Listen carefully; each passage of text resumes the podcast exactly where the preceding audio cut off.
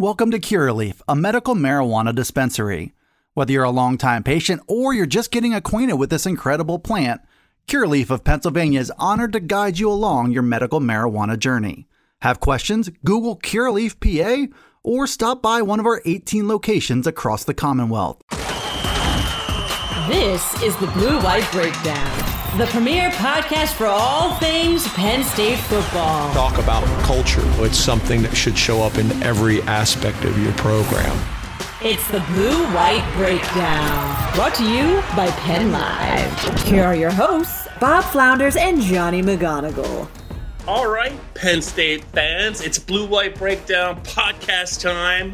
Johnny McGonigal and Bob Flounders here. We're taping this on a Monday afternoon. It is a squunched up week for Penn State football. They're playing Thursday night at Purdue, Fox game, 8 o'clock kick. So everything kind of got bumped up a day or two on James Franklin's very meticulous schedule. But uh, I'm excited to have Johnny do these for us. We're going to we'll probably have them for you guys on most Tuesdays reacting to James Franklin's news conference. Today, though, Johnny, it was a it was an 11:15 a.m. Monday news conference. Your first Penn State in season James Franklin news conference in a couple of years. Like I want to say three or four years, but it was a doozy, John. Penn State fans know he doesn't say much typically during these press conferences, but late in his little news conference, he, he revealed on his own without prompting quite the depth chart gem. So uh, why don't you take it away and let the fans know what's going on if they haven't heard about it already? Yeah, Bob. I was uh, I was used to Monday press conferences uh, with Pat Narduzzi, and now I get a Monday press conference with James Franklin. Both coaches don't like saying anything or don't like giving any information away. But a really interesting nugget was that Drew Allar is the backup quarterback, at least against Purdue. He said, you know, it's fluid situation between you know Christian Veilleux and uh, Beau Pribula, obviously, also you know in competition there. Uh, really, the two guys being CV and Drew Allar. Uh, it's going to be a week by week deal, but yeah, he is the backup quarterback behind Sean Clifford. So if something happens to Sean Clifford in the opener against Boilermakers, it's the five star true freshman, uh, not Veilleux. Which look, I'm a little surprised about. It. I think you're surprised about it too. I mean, I think it, there's a general sense of surprise or you know, I don't know, shock or I don't know if whichever uh, you know adjective you want to use there, Bob. But I don't know. You know, Veilleux came in, played well against Rutgers last year, and obviously has a, a leg up in terms of experience with Mike Yurcich's offense. But Allar, you know, had had impressed. You know, he enrolled in January and was there for spring ball, which you know obviously helps. You know, I had about three different thoughts once I had actually my jaw like uh, I picked it up off of the Beaver Stadium like you know media center floor because I was Penn State fans know he just does not reveal much. And especially when it comes to quarterbacks, a couple of things just jump out to me. I just wonder, Johnny, because he doesn't talk about injuries. I wonder if Christian's 100%. Um, but let's assume for this discussion that he is 100%, right? You could try and make an argument, well, he's just trying to he's trying to keep the five star happy. We're living in the transfer portal age. They like all three quarterbacks, but you know, getting a five star on campus is not always the easiest thing to do at Penn State. There's only a couple of them in every class. They're trying to make them happy. But you know what? I actually shot that one down by myself because this is the opener. And, you know, you name him the number two. Sean Clifford has had injury issues at Penn State. If he gets hurt, this isn't just for show. I mean, Drew Allar's going to be the guy. So they must like him enough and they must have seen enough. This is not something that is, hey, we're trying to boost his confidence and keep him happy. They're 11 and 11 the last two years. They would not just do this to try and keep him happy. They they must either have a real need for Drew to be the number two guy, or there might be something uh, going on with Christian. But I, I am very surprised. Yeah, look, the, the whole five star, keep him happy, transfer portal, that line of thinking, that was the first thing that popped in my head too but I do agree with you in that, and I kind of came to that conclusion too. As I was as I was writing the story up, I, you know, my you know the wheels are turning, and I'm like, you know what? Yeah, this is this is a Big Ten opener on the road. And James Franklin has said how many times, how many you know openers in the Big Ten that they've had on the road so far. This is a big game, right? I mean, this is not a not going to be a cakewalk by any means. I mean, you look at what the, you know Purdue has opposite them and Aidan O'Connell in that passing offense. I mean, they, they can score some points. So if Sean Clifford goes down, you got to be able to keep up with that. And they're not going to make a statement just to make a statement to your five star kid, like, hey, yeah, you know, let, let's let's appease him real quick. No, they they need a guy to be ready, and we saw what happened at Iowa last year, right? If Sean Clifford goes down, they you need someone to be ready and they feel confident that Drew Allar is that guy. Uh, which look, that's big for him, and I think even moving forward past this week, uh, if he remains the number two guy uh, uh on that depth chart, you're gonna he's gonna have more reps in practice, more work with the number two team, which I think is big going into 2023 and even beyond that, right? Because he is your he is what you want to be. Uh, he, he's your future, right? Like you want him to be your future, and so it, it's a big development for him and for the Penn State program as a whole. Yeah, I, I agree. I think we're on the same page with this. Let's get to some more takeaways. Uh, James, I, I, I jotted down a bunch of notes. What was maybe something else that really stood out to you that James uh, said? Because he was, you know, he was asked, you know, probably twenty questions or close to it, and not all of them were. we use a recruiting term; they weren't all five star answers, Johnny. But there were a couple I thought significant comments from James. So where would you want to start? Honestly, it even starts earlier than than James because we talked to Sean Clifford uh, Monday morning, an hour or two before James Franklin. I asked I asked Sean about the wide receiver depth, and he had mentioned Tre you know, Harrison Tre Wallace as a guy been working in with the ones. Uh, he also mentioned Malick Meiga as well as a guy who uh, has been figuring in there behind Parker Washington, Keandre Lambert Smith, and Mitchell Tinsley. Uh, and then James Franklin was asked about that wide receiver group, and he also mentioned Wallace as a guy you know who has been standing out, a redshirt freshman who you know really could see snaps and really should see snaps against Purdue. They're not just going to run with those top three guys. They're going to be tapping them in and giving these guys more reps. So I think Tre Wallace as a guy who you know, could step up and see you know increased snaps. Uh, you know, keep an eye on him on Thursday night. I want to get to two of them. Sometimes James, even before you get to ask him a question, in, in his preamble, I guess we could call it a preamble. I wasn't good uh, at I don't know if it was history. In uh, it's like a soliloquy. Yeah, yeah. His little his little uh, intro where he talks about the other team and some things, people who stood out, and and again, like he doesn't usually talk specifics about schemes and stuff, but when he does, like I always pay attention because he doesn't just do it. Uh, he he's he's been thinking about it for him to actually blurt it out. So I was not aware of this, but I don't see a lot of Purdue because I'm always watching Penn State. But he said, you know what? He was talking about the Purdue defense, and they are not scared, Johnny, to play cover zero. And whenever I hear that term, that is a boom or bust coverage. You got to have some stones to play a lot of cover zero, Penn State fans. That just means, you know, when in, against the spread offense, they're going to cover you man to man. They're all going to be at the line of scrimmage. There's no deep help. And there's a couple ways if you're Penn State you can attack that. But if they see a lot of cover zero on Thursday night, Penn State's going to have a chance to make some big plays. They they actually created some big plays last year uh, in the second half against Wisconsin, uh, and that's a that's a much better defense than Purdue. But Purdue is not known for defense, and if they're going to play cover zero, uh, and James made it sound like they they're getting ready for it. They've been getting ready getting ready for it all season. There's going to be some chances for Penn State to, to strike quickly.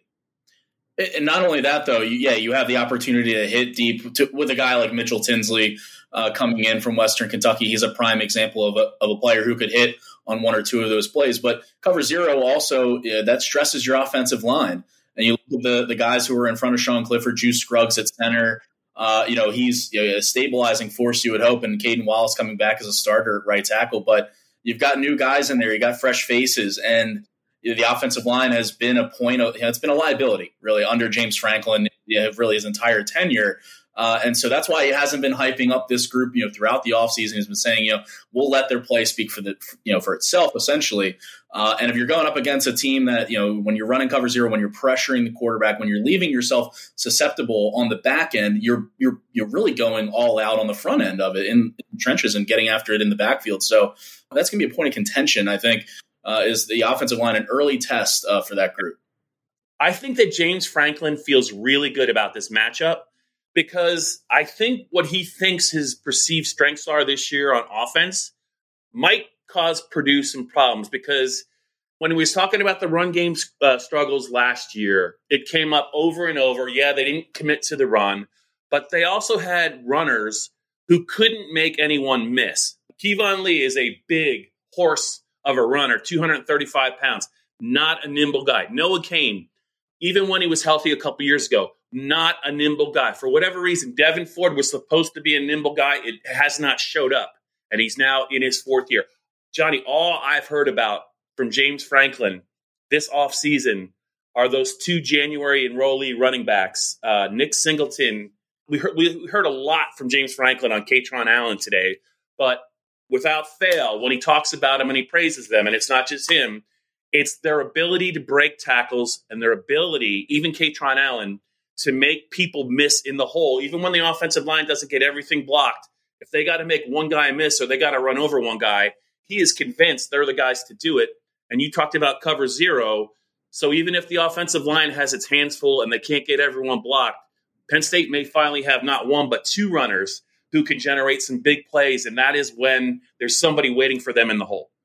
Yeah, and you don't have to look far to find you know people hyping up Nick Singleton and Kaytron Fat Man Allen is you know his nickname. You don't have to look far. You know, like we mentioned, James Franklin today talked a lot about that. We talked to Ja'Juan Seider, the running backs coach, last week about Nick Singleton and his home run hitting ability. And, you know, Seider said it makes a running back coach uh, look pretty good when you've got a guy that can go 95 on any play. Uh, and, and, he was saying, even in, in, look, you know, the spread offenses these days, you as a running back, you know, you think sometimes these holes are going to be massive. When in reality, he said for these two freshmen, the, the holes that the offensive line opens up doesn't have to be that big with how quickly they hit it, and and they'll run through you and around you, and you know the speed to break away, especially with Singleton. And so uh, yeah, there, I think there's going to be opportunities in the run game too, not just in the pass game for these two freshmen, then Keyvone Lee as well. Do you think Keyvone Lee ultimately takes the first snap? I feel like he does, and then obviously the freshman will get worked in. Yeah, with Seider, I mean, he's so he had a really good running back room in 2019. It was, I mean, Journey Journey Brown was actually the fourth guy I think at the start of the season, and he was the best guy by the end of the year. But he had the he had the medical issue that cost him the rest of his career. He's going to be okay, but they love Noah Cain. They loved Devyn Ford. They had Ricky Slade, who was in his second year. He was a five star recruit. What he did then and what he did last year is I don't know if they were trying to keep guys happy, but they play. They, he wants to play three, right? So it's pretty clear this year that Devyn Ford is actually the fourth guy. It's it's going to be some combination of Keyvone Lee. It's going to be you know it's going to it's going to be the two freshmen Singleton and Kaytron Allen. And typically, what what Seider has done is he's given the starter two series that he's given the number two guy two series. Then he's given the third back one series. And then they kind of look and see what they think they have and how the thing's going and how they're blocking it. And then they kind of adjust from there. But I, I would imagine Lee is probably going to start. I don't think they're going to wait too long to get Singleton in the game. But boy, Johnny, I think Singleton is the real deal. I really do. But I think Penn State feels like they got a four star in Kaytron Allen, but I think they feel even better that he's even better than just maybe a four star because Franklin basically said he was the star of August camp, and everyone considers considers him to be just a power runner, but he's got a lot more to his game. He's actually smaller than Nick Singleton if you look at the depth chart. So I'm very anxious to see this running game, this offensive line, and those two freshman runners. But I, I do think you're going to see three runners. But if the game's close, eventually you got to settle on one, maybe two guys. Yeah, exactly. I mean, we talked earlier about how you don't name Drew Allar, the backup quarterback just you know to appease a five star guy. Well, you you don't you know hand it off to three or four backs just to do it, just to make them happy, especially you know in an opener against a Big Ten team. You know, yeah, you'll you'll get those three guys we talked about really worked in early, but then at some point you got to settle on one guy, and that's just that's a long term thing too. You you would hope that to to have one guy emerge and really force you to make a decision. But in that game Thursday night, I mean, if Nick Singleton is carrying the rock like crazy, or Kaytron Allen, or you know Keyvone Lee, if he's doing the job for you, you got to settle in and, and, and, really ride that hot hand because uh, this is this is not a Purdue team you want to mess around. This is the Blue White Breakdown. Welcome to Curaleaf, a medical marijuana dispensary. Everyone's journey is different, and we are honored to guide you to the best relationship with this incredible plant. Have questions? Google Curaleaf PA or stop by one of our 18 locations across the Commonwealth. We're talking a lot about Penn State's offense here on the Blue White Breakdown podcast. It's Purdue week. Johnny McGonigal and Bob Flounders. Johnny, let's. There was. I thought there was one interesting uh, aspect of the Penn State defense uh, and the Purdue offense. I know that you actually asked a question about that a little bit later, but before we get to what you asked James, he was asked about you know why Jeff Brohm is is every year. They're not necessarily a program that lands a lot of blue chip skill position guys. He, I mean, but he is clearly a great offensive mind, and every year he finds a quarterback that he can win with, and by the end of the year, he's got amazing stats. And they always have a couple of wideouts that play in the NFL. I know there's a couple. Rondale Moore is one. David Bell from last year is another. The perception is that they were a little bit thin at wideout coming into this uh, game, but they hit the transfer portal pretty hard. And you know there's going to be some wideouts that are ready to go. James Franklin said, man, for that what stands out to him about Jeff Brahman is his offense is he's very, very good at pushing the ball down the field, taking deep shots when it's the right time, getting the matchups he wants, and he always finds a quarterback that can put the ball where it needs to be. And the reason I bring it up is, you know, the matchup of Penn or Purdue's passing offense against Penn State's corners and safeties on the defensive side for Penn State. To me, I don't know that the pass rush is necessarily going to get home a lot against a veteran quarterback, but these these coverage guys are going to be put to the test. Yeah, and you know we're expecting Manny Diaz to run a lot of four two five uh, against Purdue offense that, like you said, likes to push the ball downfield. I mean, last year, you know, they ranked 13th in the country uh, with passes of 20 yards or more downfield, and that's you know that's Aidan O'Connell uh, connecting with his receivers. David Bell was a big part of that. 93 catches, over 1,200 yards last year. I mean, he's in the NFL for a reason. Uh, right now, the Biletnikoff Award finalist, so they don't have him anymore, but yeah, they've got confidence in a couple of Iowa transfers they got in, and it's, it's going to be difficult on Joey Porter Jr on you know Daequan Hardy in the slot. You know, you look at uh, even at safety, obviously, uh, you know, Ji'Ayir Brown is back and you know tied the national lead last year with interceptions, but no Jaquan Brisker, and so that's that's hard. That's gonna be difficult. I mean, he's out there making plays with Chicago Bears uh, in preseason, having himself a nice, uh, a really preseason, and you don't have him on your back end. And again, like safety combinations are one of those iffy things, especially early in the season. Uh, that it takes time. I mean, Zakee Wheatley seems like the, he's going to be the guy that will start uh, opposite Tig Brown, but at the same time, like even though he is, you know, he was your takeaway king in the spring, he was a takeaway king in fall camp. That's practice, right? That's not that's not going against Aidan O'Connell and this you know Purdue offense. It really likes to stress the safeties in the corner, so it's a different challenge. Yeah, and let's wish Jaquan Brisker well. I think he busted his thumb up pretty good. I don't know how much time he's going to miss, but I'm with you. I watched I watched the highlights of his first two games. They he played the, they played the Chiefs and somebody else, and he was flying uh, around that field, and he was he was getting there in a very bad mood. So hopefully he doesn't miss too much time. But Jaquan Brisker was a standout when they won at Wisconsin in Week One. Arnold Ebiketie was a standout. They don't have him either. So uh, you know, Franklin keeps talking about the depth and how he feels good about it, and we're back to where we need to be. I don't think he would keep saying that if he didn't really believe it because the team's 11 and 11 and he can't afford I mean he's pulled back on the offensive line right he's not going to praise them so that means they're deep just about everywhere else if he likes the team's depth I think he must feel good about the defensive ends I'm not sure about the linebackers but then again I don't know how many times we're going to see three on the field but I think the corners safeties and the defensive line are really where Penn State's going to have to hang its hat on defense early in the season let's get to a couple notes positional notes. We mentioned Allar as the number two quarterback, which is surprising. Tre Wallace, who you mentioned, is almost he almost considers him a number one. I thought that was interesting. He wouldn't even commit to six receivers. He said, "We got five. Malick Meiga is the other one to go with uh, the starting three. So I think they're going to play five, and the and, and the subs will only play when the starters are tired. I think you're going to see a lot of multiple tight end sets because they definitely like those guys. I still I still think they need to play better. But he did say Elsdon is is the guy at middle linebacker, even though he said both are going to play. We'll see. Uh, he did break down some of the kicking. He said Jake Pinegar's won the field goal job. Probably not a big surprise. Barney Amor is the punter. I think there was a there was some social media about him getting a scholarship, like obviously last week. You know, Eli Manning uh, is a guy that's has kind of made the social media circles. He was up at State College.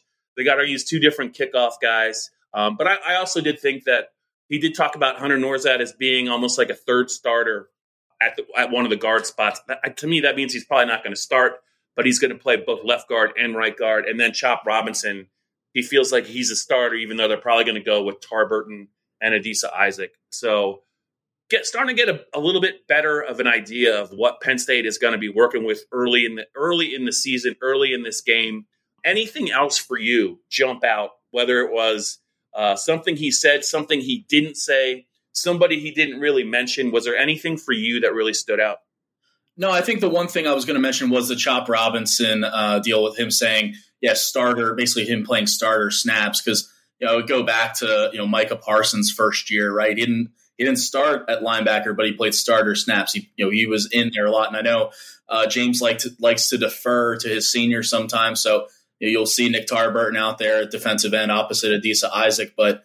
Chop Robinson, after transferring over from Maryland, is going to play a lot of ball for them this year, and he's going to be important. Like you, we talk about, uh, you know, Purdue's offense, and not only their ability to push the ball downfield. You, know, you want to get in the backfield and disrupt that. But I asked uh, Franklin today about Purdue's tempo. They, they, ran the fifth most plays among FBS teams that played fewer than 14 games. So, you know, the teams that basically didn't make the playoffs or a conference title game, uh, they're you know they're churning out plays. You know, and you got to you got to churn in. You know, you got to rotate your guys in to uh, to match that. And so you're going to be going into the two, even three deep on the defensive line specifically. Those boys get tired. Uh, so you're going to see, you know, Chop Robinson. You're going to see, you know, Zane Durant at defensive tackle. You're going to see these guys play. I think earlier in the season, it's a bigger deal, especially in the heat, right? Um, I'm sure it's not even. I'm sure it's not easy to play against a tempo offense when it's cold either. But I, I do think early on, you know, Brohm has had the whole summer to game plan for this game in particular. It's a huge game for both teams, really. You, you don't want to start 0 1 with a loss like this in a toss up game. Last I looked, Penn State's still favored by about three and a half, which is surprising to me a little bit. But you know what? Uh, we'll we'll see how it plays out. It's a blackout at Ross-Ade Stadium for whatever whatever that's worth. I don't even know how many people are going to be at the game.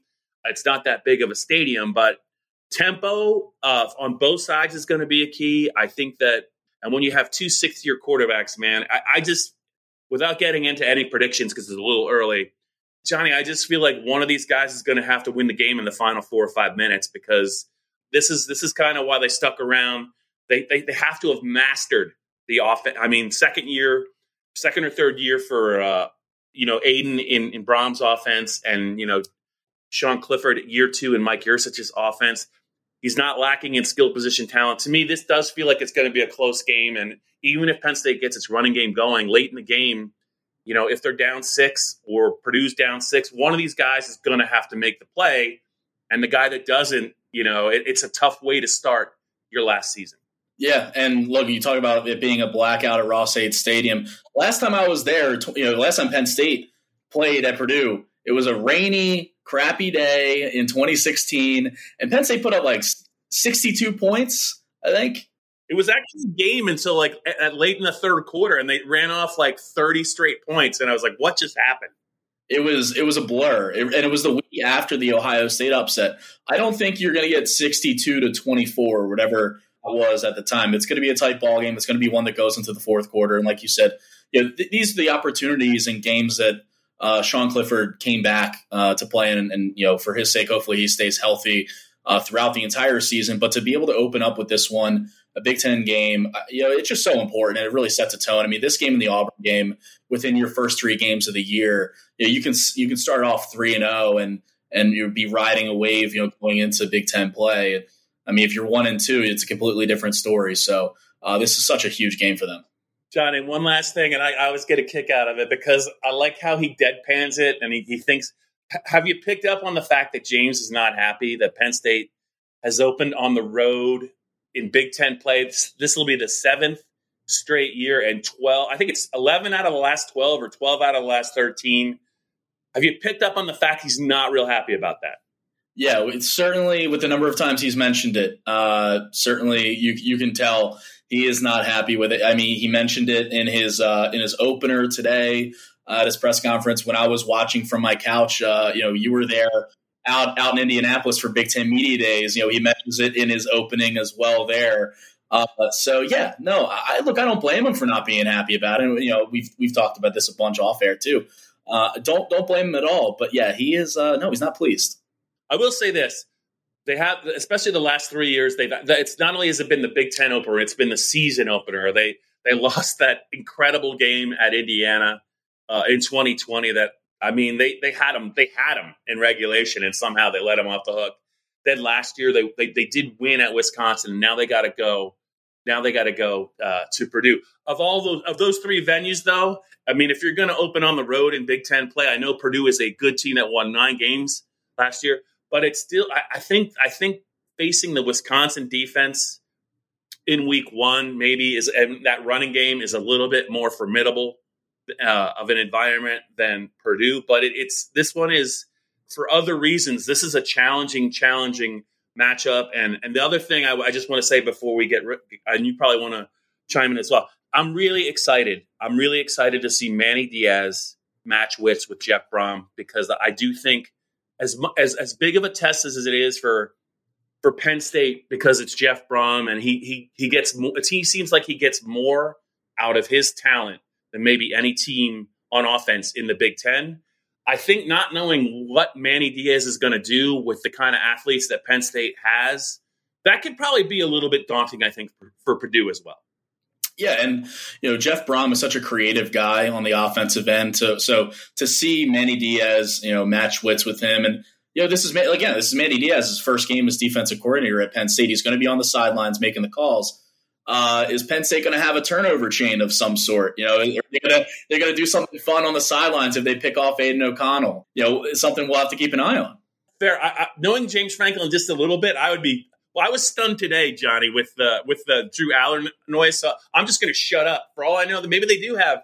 Maybe they're going to let the kids just they're going to they're going to turn it loose this year, and they're going to let them have fun with something that's similar to the turnover chain. But boy, that would be something to see uh, from a James Franklin coach team. He's really big about no showboating and all that other stuff. But I don't know. He already he has already shocked me once with his uh, backup quarterback reveal. So who knows what's coming uh, on Thursday? But Johnny and I will be out in at Ross-Ade Stadium, West Lafayette, joined by, as always, Dave Jones, Joe Hermitt. Hopefully, our travel will go okay.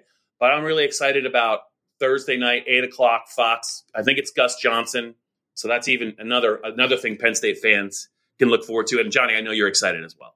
I can't wait. I really can't wait. And uh, yeah, Thursday night when I go back and rewatch the game and hear Gus Johnson on the call, it's always you know it's always a signal that college football is back. But when you hear Gus Johnson yelling and screaming about a second and six carry for four yards, it's gonna be great. Yeah. All right, Penn State fans, we will be back after the game to uh, share our thoughts. But I hope you enjoy it. Uh, we've enjoyed our Monday morning with James Franklin, so we'll, we'll, we look forward to talking with you all season. This has been the Blue White Breakdown, brought to you by Penn Live.